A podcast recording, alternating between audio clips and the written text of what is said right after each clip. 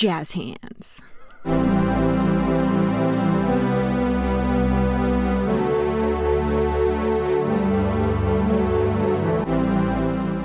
Hi, and welcome to Meet Your Heroes. I'm Audrey. And I'm Elliot.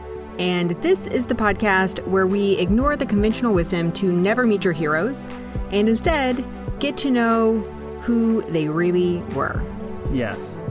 And I gotta tell you, this week it's kind of a surprise. Is it? Will it be a surprise to all of our fans in Hungary, where this week our podcast actually charted? Oh, we charted in Hungary. We did. Yep. So thank you to all of our Hungarian listeners. And thanks to all the listeners from last week who knew us back when we were still, humble. Now, yeah. Can't tell us that nothing. You can't tell us nothing. We are a little delayed in recording this week. So instead of the 3 to 5 minutes of witty banter, because I have to edit this all through the night, it would be really great if we could just dive right in. I do have 2 minutes of not witty banter prepared, if you would prefer that. No, thank you. That's an even harder pass. Okay, then let's just jump right in. Cool. Who's our hero? This week's hero, Mr. Charlie Chaplin. When you mentioned this to me earlier this week, I did the jazz hands. Is this the Charlie Chaplin silent film actor hurrah? And my first question is, how many Charlie Chaplins do you know? Not him. But I just wanted to confirm. This Charlie Chaplin? Yeah, so okay. Someone? Let's be clear. So one, I say Charlie Chaplin, you know who I'm talking about. Mm-hmm. The thing is, if you go to any number of the 200 or so, countries in the world, mm-hmm. and you ask them who Charlie Chaplin is, they too will know this guy. Sure. They will know. Right? In terms of heroes, there are very few people that have, this broad recognition the world over. Right, which is why I think I was surprised that I didn't know any scandals, or I didn't know any, I just know him as his character, right? And, that's the point.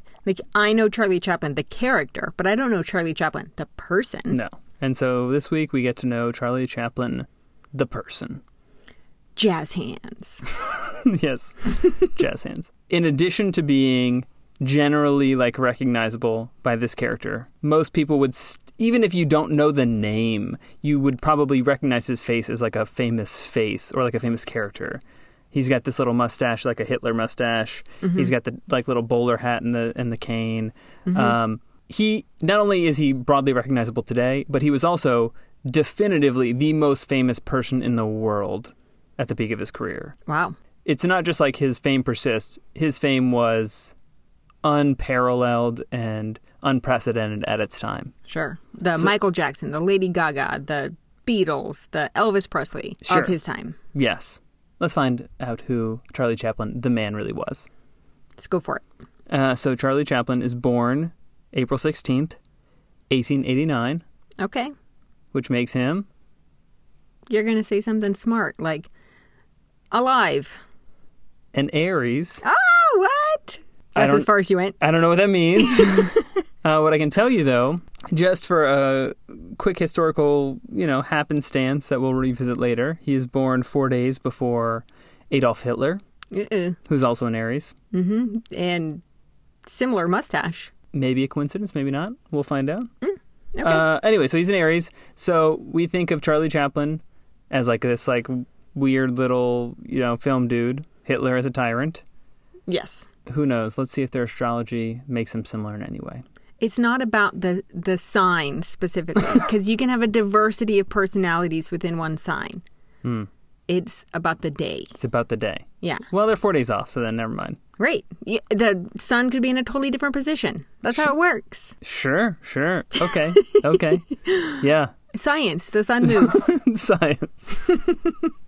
Okay, so he's born 1889. Okay. 1890, when he's 1 year old.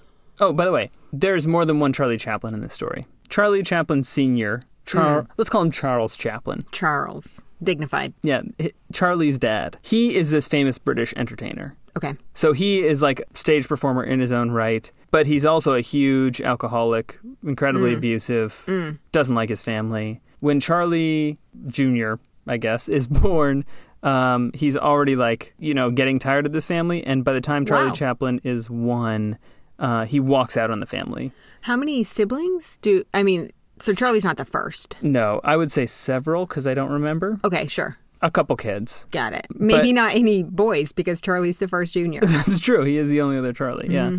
But yeah, so Charlie's 1, dad walks out on the family and leaves in abject poverty. He's, like, still making a ton of money at this point. Yikes. And he's just like, fuck them kids, right? Like, he doesn't care. Charlie born in England? Yes. Oh, sorry. Okay. So he's in South London. Got it. In England. Mom is, like, struggling to raise these kids on her own. Mm-hmm. To entertain the kids, she's, like, doing little vaudeville sketches, like, trying to do, like, dances and songs. Mom's a singer. Like, okay. Trying to, like... This is not a TV, right? Mm-hmm. They can't afford radio. Oh. They're just like, what do you do if you got 4 kids and no money?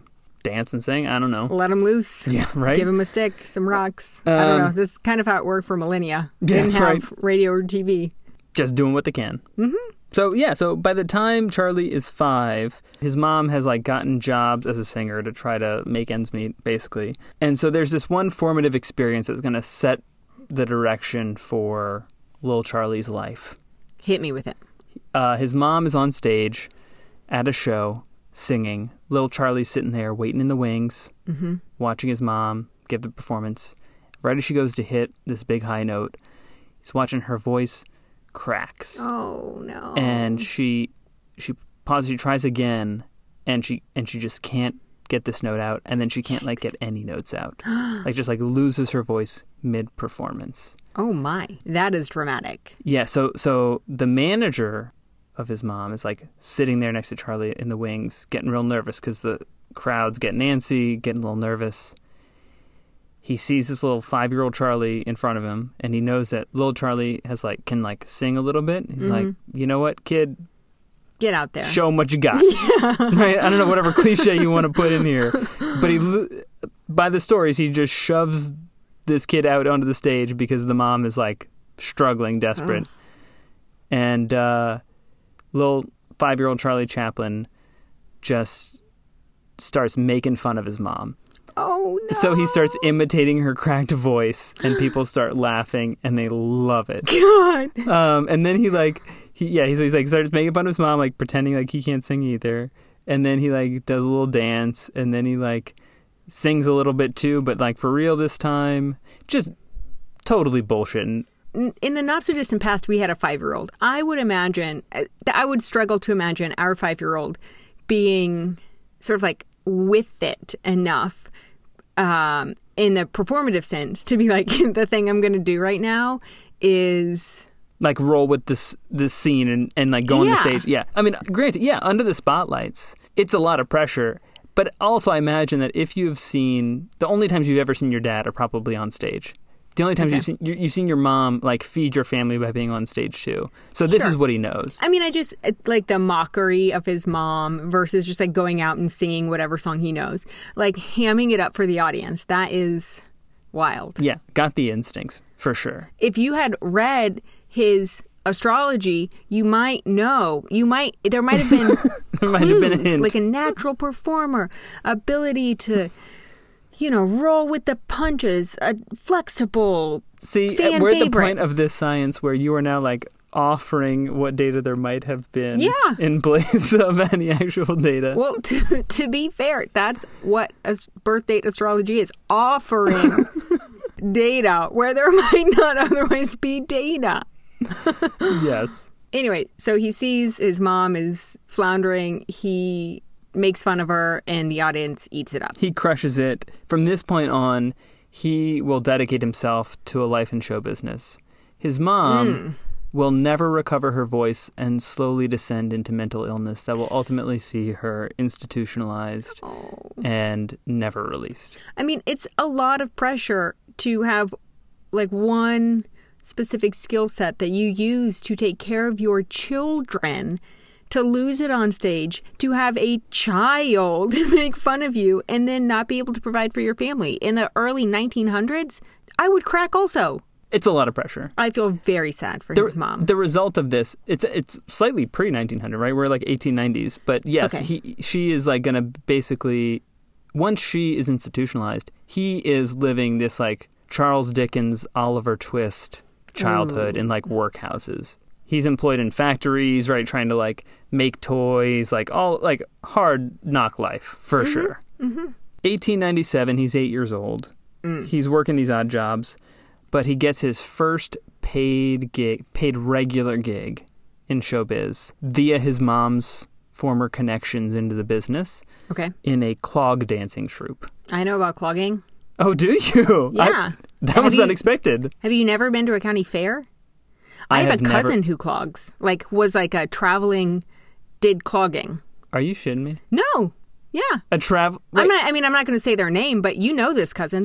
I have a cousin who was like a performance level clogger who went around with a troupe. Yeah, of course. Man, I think you really forget how backwoods a lot of my family is. That's true. I do forget. It didn't work out for your cousin as well as it worked out for him, let me tell you. Sure. I mean, it really depends on goals there. This cousin ended up going to college, getting multiple degrees. Like, they had opportunities that Charlie Jr. did not have. Yeah, when you're betting everything on the clog card, you go in hard. It's true. Yes. Okay. So this clog dancing troupe tours. Mm-hmm. It gets him some experience on stage. He's not a breakout star, but it eventually gets him his first actual acting gig in like this sketch group. So like he has an acting gig. It turns into this sketch group gig. They're also a touring company. And so he has, like, regular roles on the stage. That touring company gets him into the United States. And eventually, like, all of these snowballing, you know, performances where people, like, notice him and, like, put him into something a little bit bigger. By the time he's a teenager, get him signed to an actual film producer's production company. Like, in Hollywood. Like, he's made it to the USA. Yeah, so he's made it to the USA. Okay. See, I didn't even know he was British. Yeah, so he is British, and he has a British passport.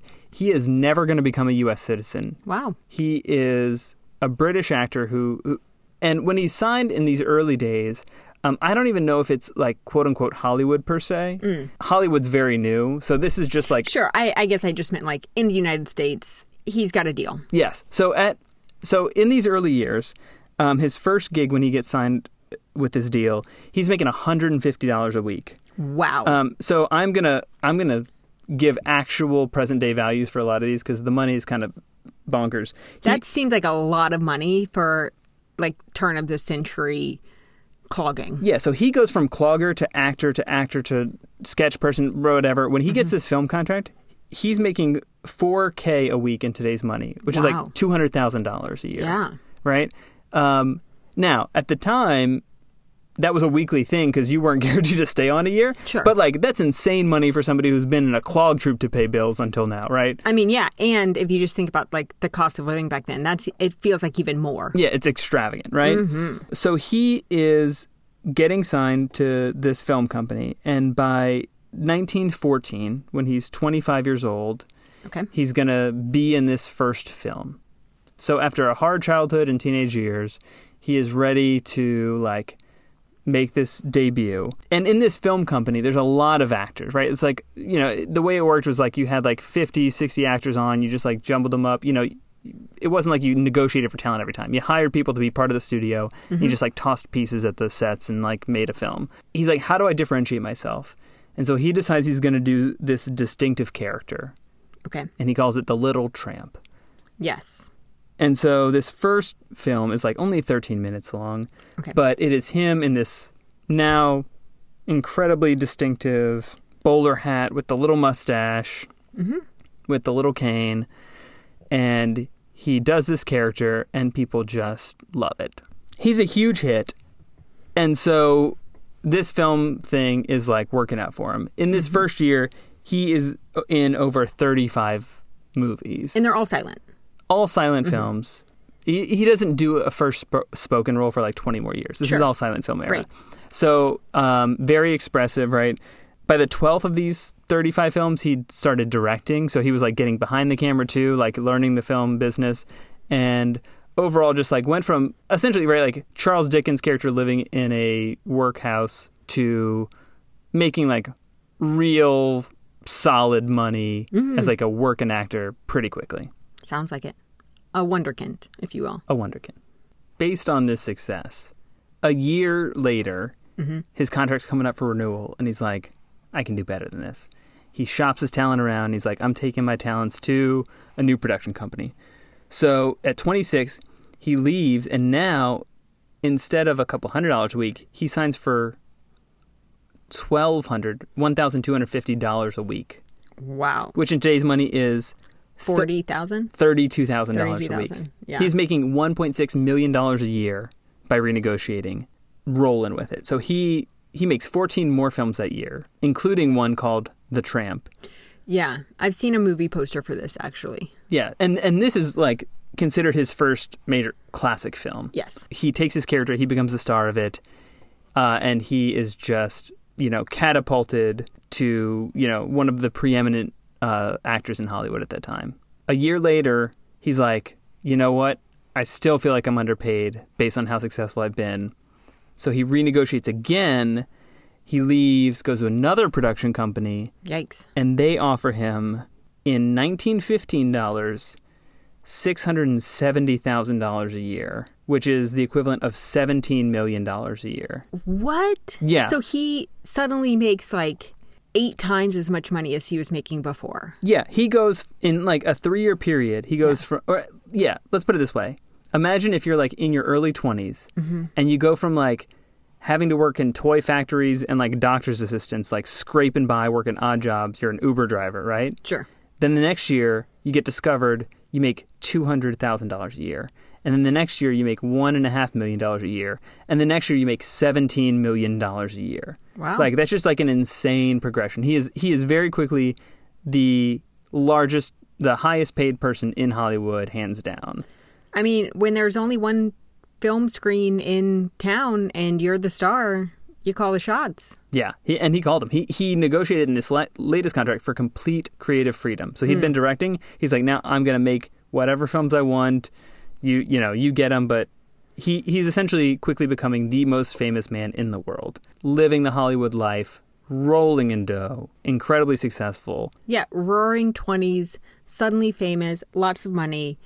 I mean, it sounds like that's a recipe for totally, you know, upstanding citizen. Yeah, total, no normal, scandal, healthy, well-adjusted coping mechanisms. Yeah. So at this point, imagine him like in the parties with all of the like silent film era, you know, stars, living the lavish life, boozing it up. Apparently, when he would go to these lavish Hollywood parties, his like go-to bit at the parties was to find all the famous actresses and then do like a routine where he would imitate how he imagined that they would orgasm. Oh. Yeah, like that was his like kind of like level of confidence in these circles. People loved it, apparently. It was a real popular, funny thing he did. I would not enjoy that. Yeah. That, I would leave the party. So imagine this now 29-year-old just rocketed to stardom, like loving himself, feeling himself, having lots of sex all over the place. Good for him. Lots of women. Consenting adults, do what you want. Yeah, so he's like, now I can have sex with whoever I want. Well, okay. And so he decides he's going to have sex pretty recklessly. And one day, one of the actresses in one of the movies that he's working on comes up to him and she says, hey, I'm pregnant. Uh-oh. And I am just turning 16. Nope. So he had been having sex with this 15-year-old. No. And she's like, I'm pregnant. And he's like, okay, we got to keep this quiet, protect my career from this scandal, right? So he marries her very quietly at a courthouse.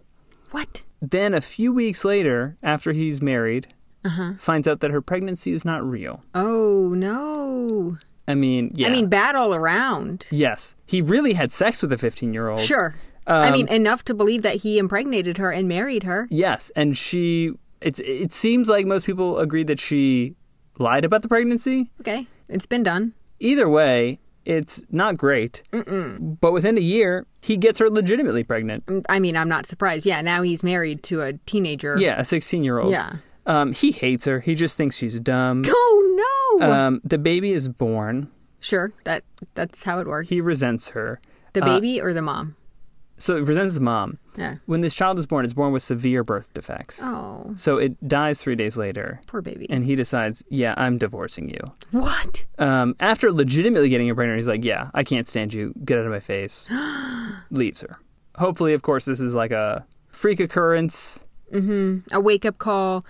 Stop being a predator. Don't impregnate teenagers. You're a grown man. Exactly. Do not divorce someone who just lost a baby. Like, from this point on, he's going to be much more discerning about the 15-year-old he rapes. No.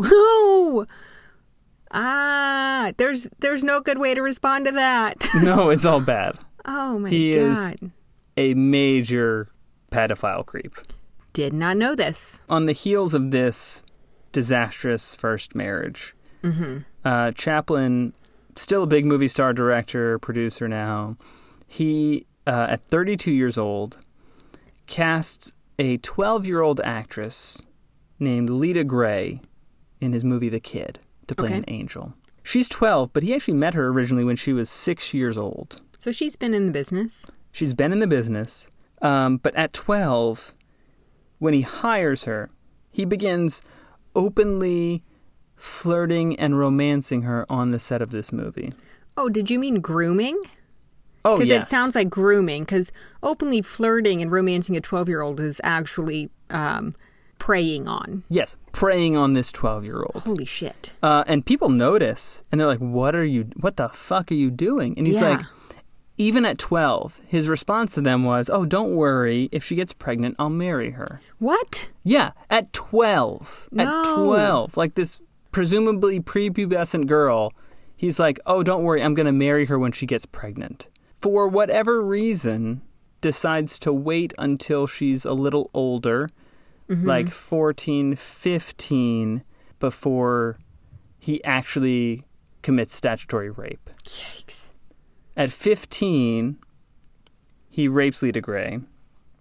And I just want to point out, I use this word not because we are trying to hold him to some contemporary standard, like, oh, in the day, standards were expected. No, this 35-year-old man, there was an explicit law on the California books at the time that classified this as statutory rape. Yes, and as it was, and he knew, and he still does it. Then, of course, Lita Grey gets pregnant, and all of a sudden he freaks out because he realizes not only is this, like, inconvenient, it's also potentially going to put him in jail. Right, because this is not the secret, like, extra that he'd been having sex with on the DL. This is, like, people were trying to stop him from having sex with this child. Yes, and he still... and he did it. Presses forward and has sex with this child. Yeah, there's receipts. When he finds out she's pregnant, he says... he had been telling her, I'm going to marry you, I'm going to marry you, I'm going to marry you. Ew. Yeah. As soon as he finds out she's pregnant, he's like, how about you have an abortion? That's convenient. Yeah. And then she says no. And he's like, how about I just give you a lot of money to disappear? And she's like, no, I thought we were getting married. In her memoir, Lita Grey writes, it was called My Life with Chaplin. Okay.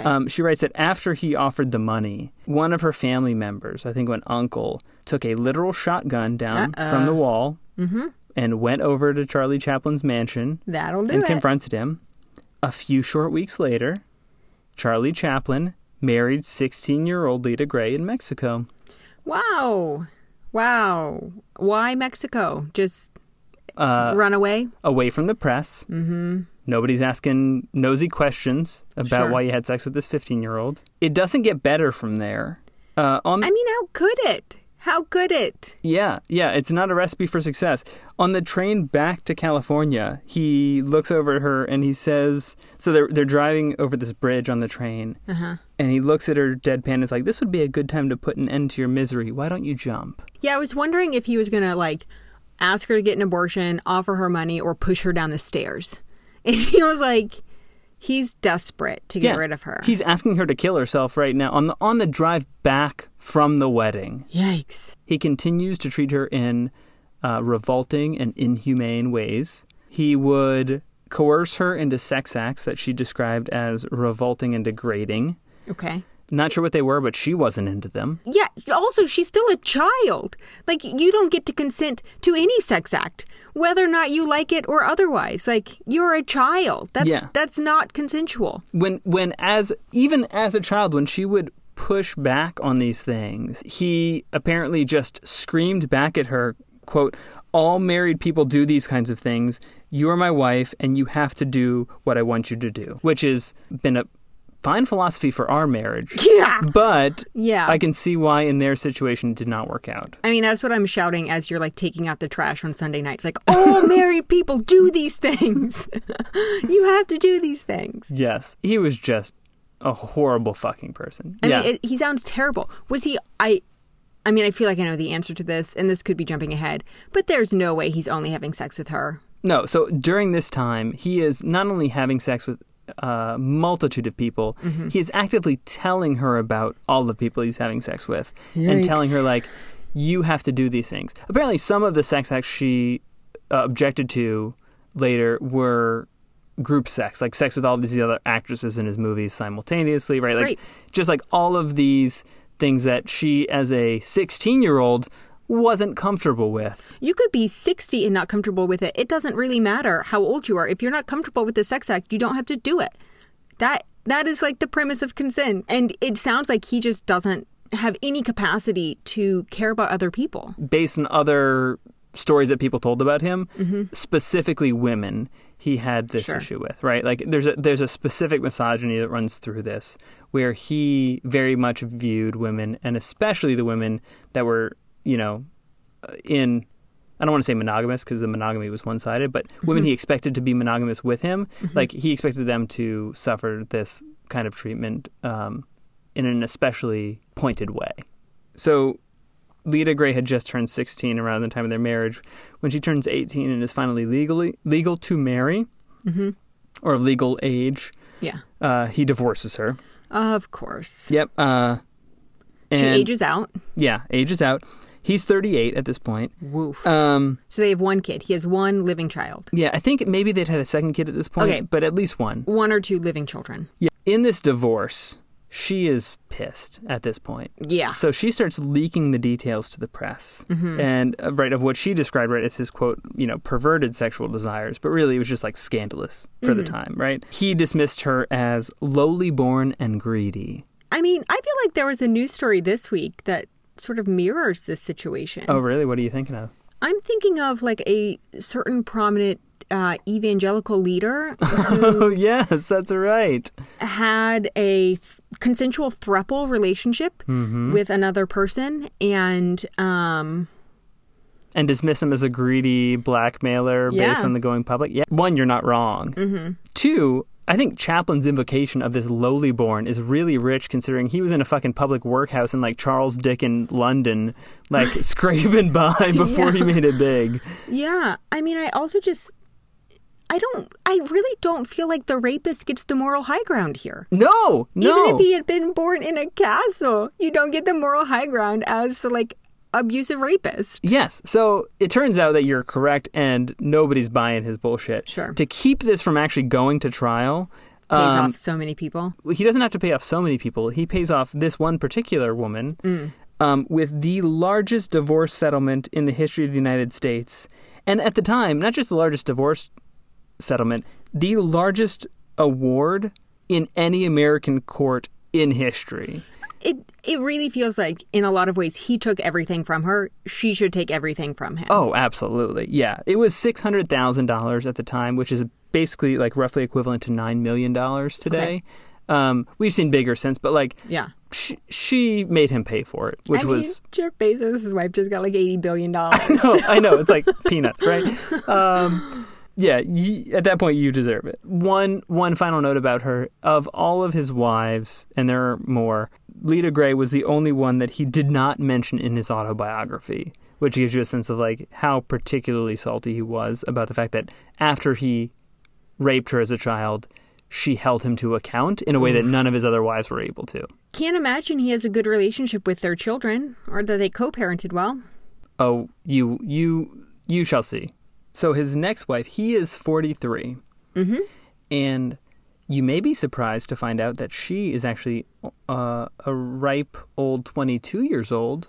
Okay, it seems like the age difference is holding true, though. It's like 20 years. Maybe it's not like the age of the person, but the like age difference. That's very generous of you. It turns out, though, the reason he marries her is because she lies and tells him that she's 17 years old. And that's when he gets interested. Gross. Yeah, she didn't think that 22 was young enough for him, and she was right. Well, now I just feel silly. No, it's a reasonable assumption, but he's worse than you would expect. He marries her, casts her as the star of his next big film. It will not end well, but it's one of the least awful of his marriages. Okay. They have a pretty good working relationship in film. By that, like, she is the star of many popular and successful films. They work together on the Great Dictator film, which is making fun of Hitler. Ooh. So apparently, Hitler was a big fan of Charlie Chaplin. There's even gross, like, secondhand rumors Hitler mirrored his mustache off of Charlie Chaplin's mustache. I'm so fucking tired of these Nazis getting inspiration from folks in the United States, generally because those other folks were Nazis or had like Nazi ideation. Yes. Or ideology. But damn, this is like the 6th or 7th one at this point. Can I just tell you? Okay, so I'm sorry, but we're going to make an unplanned detour here. Okay. I never plan any detours. That's how detours work. Yes, you just show up and they say, next. Speaking of Nazis being inspired by America, when the Nazis were coming to power and designing their essentially racial caste system, right, that subjugated the Jews below the Aryan race or Aryan people, they studied the Jim Crow South in America, and they studied race laws, and they used that as a model. Yes, but we know that explicitly. Oh, yes. But we've talked about that on this podcast. But one of the things that the Nazis took away from the American South, the American Jim Crow laws, and the American system of racial segregation was that, in their opinion, it was too extreme. The Nazis thought that the basis of the one-drop rule, which is that if you had in your ancestry one verifiable, drop of black blood in your, genealogy, that you would be considered black, they thought that was unsustainable. It was too extreme to build a society on because you needed to allow as many people as you could to identify as white in order to rally the sufficient political support. So, yeah, when we talk about Nazis being inspired by Americans, it's not just that they took the ideas from the South.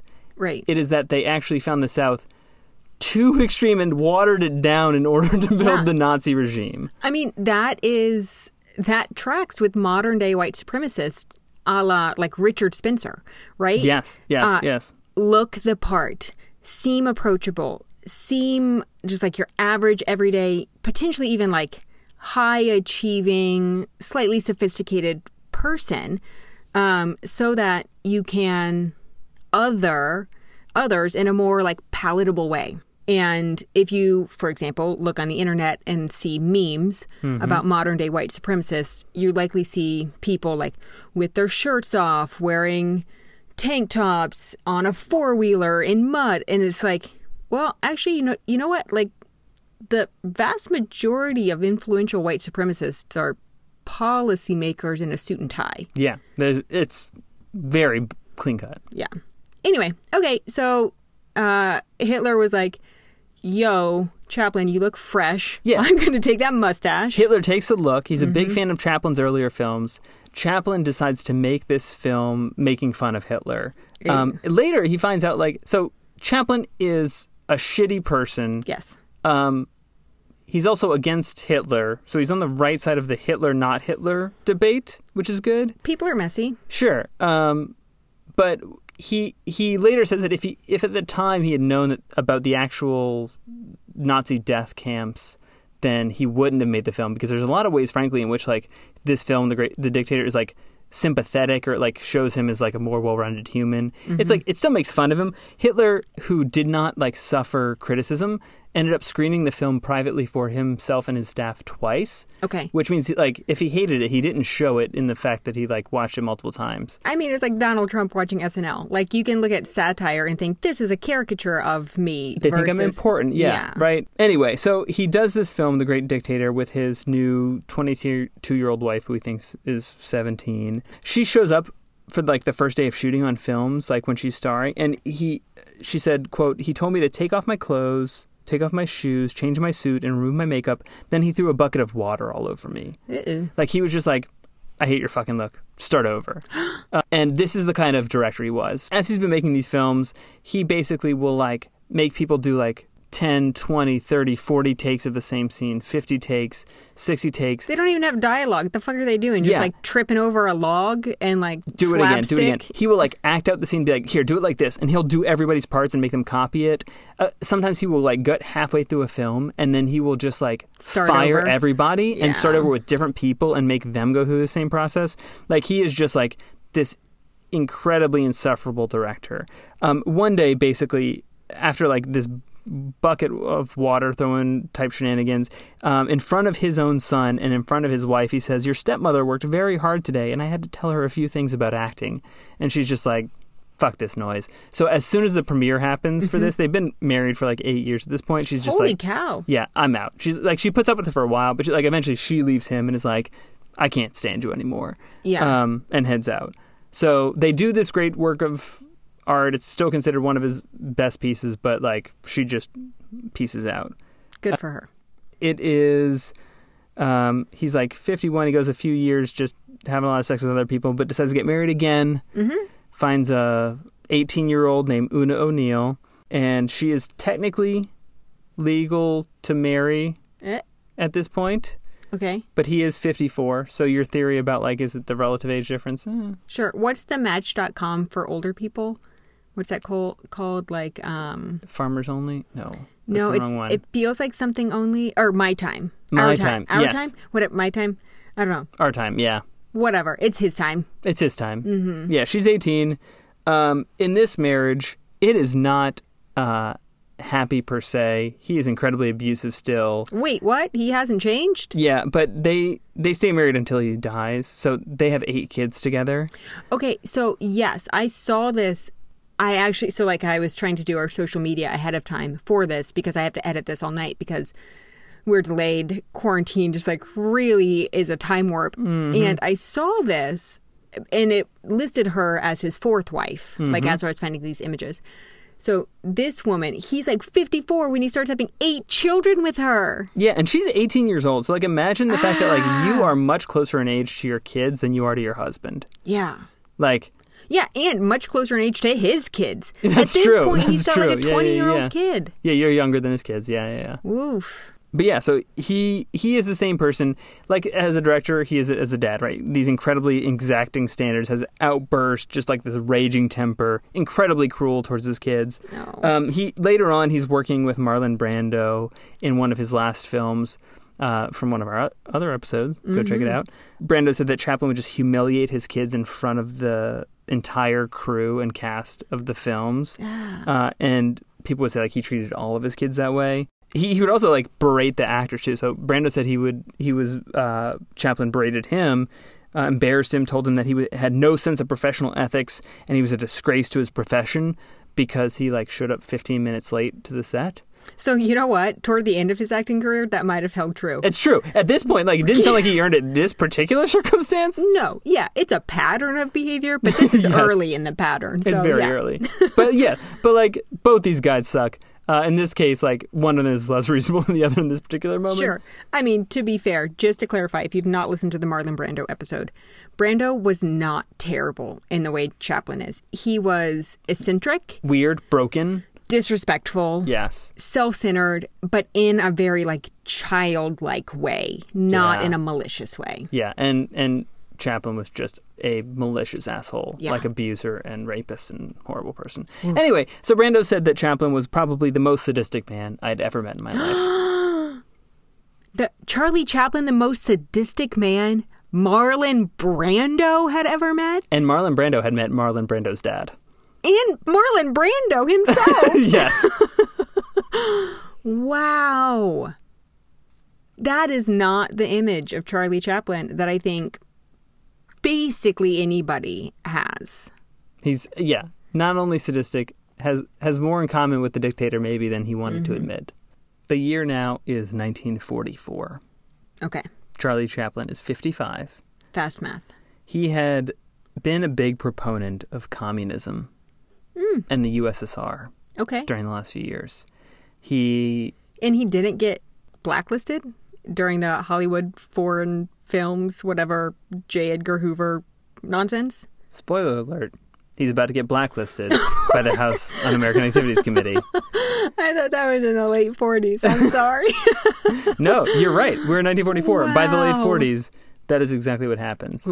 And the reason he was so pro-communist is because the communists were fighting the Nazis alongside us during World War II, right? It wasn't until after World War II that, like, we had this big, you know, Red Scare and, like, they were the new adversary. But as somebody who grew up incredibly poor, it's not a stretch to imagine that, like, believing that you should have, like, this social safety net and, like, all these other things. Now, granted, he's also saying this from a position of incredible privilege, like, being one of the largest stars in the world. But he could have redistributed a lot of his own wealth. Voluntarily, yeah, nothing's stopping you. Exactly. As being on the wrong side of J. Edgar Hoover. Okay. Trying to figure out how they can ruin his life. Yes. Turns out that there's this law. It was passed like 30 years before this in 1910 called the White Slave Traffic Act.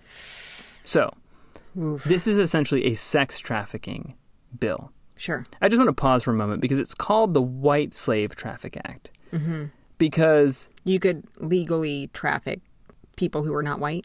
If you wanted to call it the Sex Trafficking Act, you could have. But explicitly, the powers of the law were saying, we are only here to protect white people from sex trafficking. Right. Like black slavery, even, you know, in 1910, we're talking about decades and decades and decades after the end of slavery for black people in the United States, or the explicit legal construction of slavery, right? You could have said, we just want to protect people from sex trafficking. And they said, no, these sex trafficking provisions are explicitly only provided to white people. Yeah. So with an acknowledgement of how incredibly fucked up that is. Oh, yeah. That supposedly 50 years after we'd ended slavery, we were still saying, we are definitely against slavery for white people. Yeah, and it's, I mean, I think, like, quick detour, very quick detour. It's laws like this that people are unaware of. But when we talk about institutional racism, these are the laws upon which, like, precedent is set, where there are different laws or amendments built onto this, that build from this. Not that these laws are, like, abolished and replaced with more inclusive laws. Like, this is where we started. Yeah. You know, 45 years after the Civil War ended, you don't expect to be in, like, a radically different place because America. But these are the laws that now, they're just 100 years old to us. And we think of those laws as, like, the foundation of how we treat people. Yeah, there are frequently court precedents that stretch back this far, that are, like, the last litigated case that shape legal practice to this day because that's the law that was on the books at the time. Right. But... there was this law, this White Slave Traffic Act from 1910.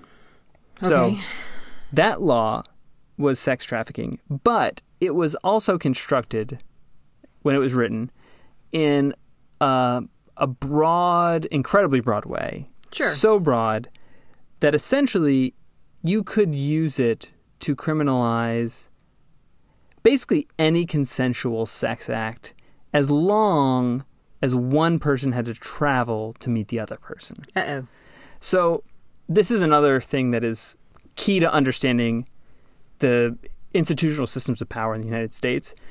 But if you have laws that are incredibly broad like this, what it does is it serves as essentially a blank check to prosecutors and police. Because what it lets them do is anybody who is on the wrong side of... Their mood, right? Their favor, essentially can become a target. Everybody could be prosecuted, but there's limited resources. So the people that actually get prosecuted are the ones who are pissing them off for some reason. blanket laws like this are ripe for exploitation when it comes to political indiscretion. Yes. Or like political discretion. Kind of like marijuana laws right now. Yes, right? When you have the highest per capita percentage of your population incarcerated in the world, in the United States, mostly because of low-level drug offenses. It is not because, people of color are vastly disproportionately represented in that population. Yes. But also, due to all the, like, based on all the empirical evidence we have, it is not because people of color are disproportionate drug users at all. It is because there's incredible discretion if you criminalize something like that to put those people in prison. Yes. All that to say, in 1944, there is this 1910 law on the books.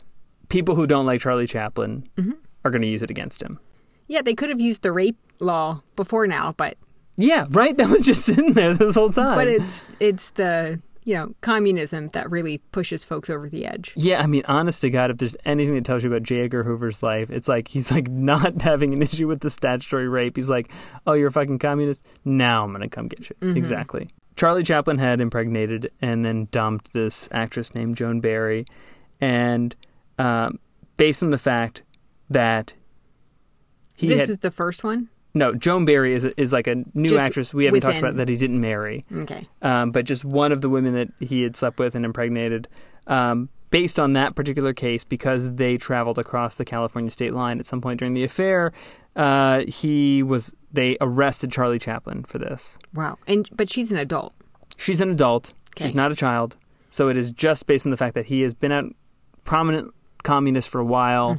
This law's on the books. J. Edgar Hoover and the FBI want to get him. House Un-American Activities Committee wants to get him. He ends up getting arrested for this, tried. Ah, wow. He is acquitted of the charges, but they are still trying to come for him. He ends up they do a paternity test. The child is not Chaplin's. Whoa. But despite the paternity test proving he's not the father, he's still found liable for child support because they're just like spiteful at this point. Okay. And it is just like a big downward spiral from here. So 2 years later, he's like trying to get back into film and like recover his public image. He plays this role in an Orson Welles dark comedy, but he is playing for the first time in a totally speaking role, a serial killer. Oh no! Wow. And okay, that's a jump. Yeah, and so when he does like the press tour for this. The press is nothing but nonstop coverage of the communist serial killer trying to destroy America. Oh, like, it just goes very poorly. It's all, like, he has to walk out of interviews all the time because they're just hounding him about why he isn't supportive enough of America. This movie bombed so hard it almost bankrupts the studio that he is, like, founded at this point. Blacklisted explicitly, exiled from the United States. He self-exiles as much as anything, but, like, there's no work for him in Hollywood. And because he was never a citizen, right, still has a British passport, he moves back to Britain for the next 25 years. Okay. Eventually, and just leaves his 8 kids or takes a wife and a few kids and has more? Takes a wife and some of the kids, some more. Basically, he then lives out the rest of his life, only makes like 2 more films after this, lives it in essentially obscurity between Britain and then Switzerland, where he settles at some point. In 1977, basically 30 years later, he dies on Christmas Day in his final home in Switzerland. Whoa, he makes it to 1977? Yeah. He's 80-something? He is alive at 88 years old before he dies. Yes. So he's living with Una, the one who said he was like the tyrant and like just humiliating the children at this point. Yeah. With all these kids. And she's, 20 years younger? So she's, 60-some-odd years. I think it was more than 20 years. She was, 18 when he married her at 50. She's 35 years younger. Oh, okay. Sure. Yeah. Small postscript. After he dies in Switzerland, a few months later, Una gets a call, and it is grave robbers. Oh, no. And they say... What? We have stolen the body of Charlie Chaplin. Does she say, boy, bye? She just let them have it? And they're like, we want ransom. They asked for $600,000 to get his body back. Keep him. And her official, the quote of her response is, who cares? And then she hangs up. I love it. She does not pay. They are stuck with Charlie Chaplin's body for a few weeks before the Swiss police catch up to them. Yikes. And she's like, who fuck cares? Him. He was an asshole. Who so cares? In his life... That kills me. Who cares? Who cares? So, give a shit. He claimed to have slept with 2,000 women over the course of his life. He said his ideal woman was, quote, someone who I'm not exactly in love with her, but she is entirely in love with me. And as Lita Grey, his second wife, who he met at 6 and started grooming at 12, said, he tried to create people. He enjoyed being the first person in a girl's life, which meant he loved to rape children and make them totally subservient to him. So needless to say, definitely not my hero.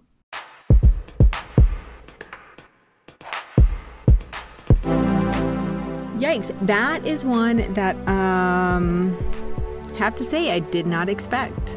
I'm not surprised, but I just didn't expect it. Yeah, he's real bad. Oof. All right. Well, until next week, where can people find us online, where we are significantly less worse than anything Charlie Chaplin ever did? Yeah. Find us at Your Heroes Pod on Twitter and Instagram. Mm-hmm. And... meetyourheroespodcast.com.